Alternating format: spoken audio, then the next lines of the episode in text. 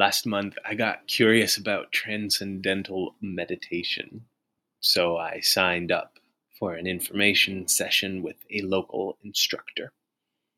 Curiosity takes us places. There is so much world and so many souls exploring it from so many angles. I met the meditation instructor and one other interested soul, a chef, on a rainy mid December day in the basement of the historic Cambridge Masonic Temple in Porter Square. The instructor gave me and the chef each a clipboard so that we could fill out a form with our email addresses and reasons for being there.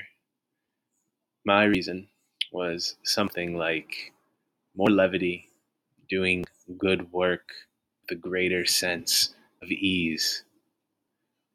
I might have just as honestly said to drop down for a time beneath the chatter and to bring back a boon of clarity.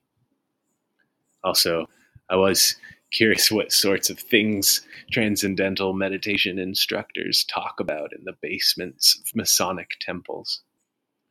The space smelled of patchouli from the other room where the group of ecstatic dancers were just finishing their midday romp. My meeting place was a smaller room with six folding chairs, a dry erase board, a stack of books, and the clipboards on a low table against the wall, plus me, the chef, and the instructor. The instructor held court did his song and dance. I was as intrigued by the caliber of his performance as I was by the content of the pitch. Who says a sales pitch can't be woven together like a one man show? Ah, I love getting to witness people giving their gifts to this world. I walked away, soggy from the rain and curiosity sated for now. The Midwinter Revels show that I wrote about before the holidays was set in a medieval court at solstice, and it centered on the tandem trope of the king and his jesters. They're mirrors of each other, kings and fools. The king and the fool are an inhale and exhale of the same breath.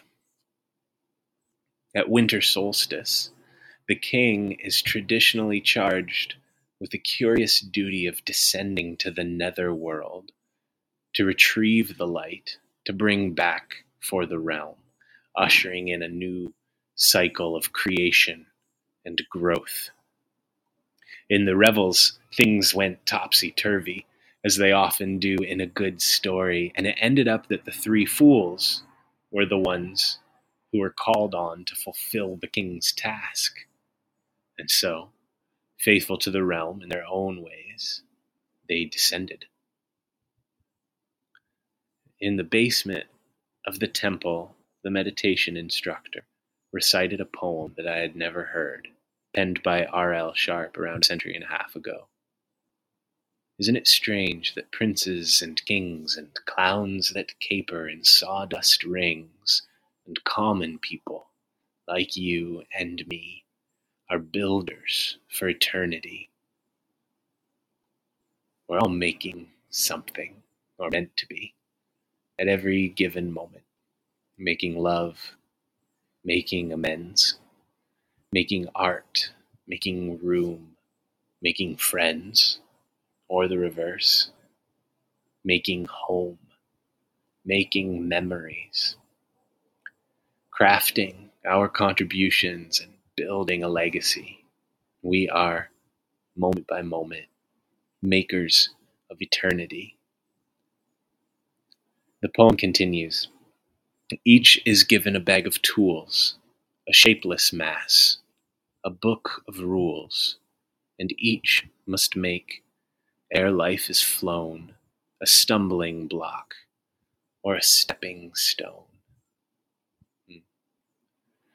And certainly, by God's grace, it's not that binary. After all, I might stumble over something that causes you to leap The builders, along with those who are making their way, share responsibility for the outcome of the walk. But the fools do return with light for the realm, making it possible for us all to identify and then avoid or utilize whatever the obstacles in our way. And in case you missed it, we are each of us a court unto ourselves. We are each of us common people, and princes, and kings, and clowns that caper, descending, transcending, dancing, stumbling, strolling, transgressing, and jesting our way from moment to moment, day to day, season to season. That's what it is to be alive. That's what it is to be human. So, whatever you're feeling today, and as you lean into this new year, may your heart be open to the full expression and experience of your humanity. You are royal. You are tricky. And you're not alone in this world that is drenched with curiosities.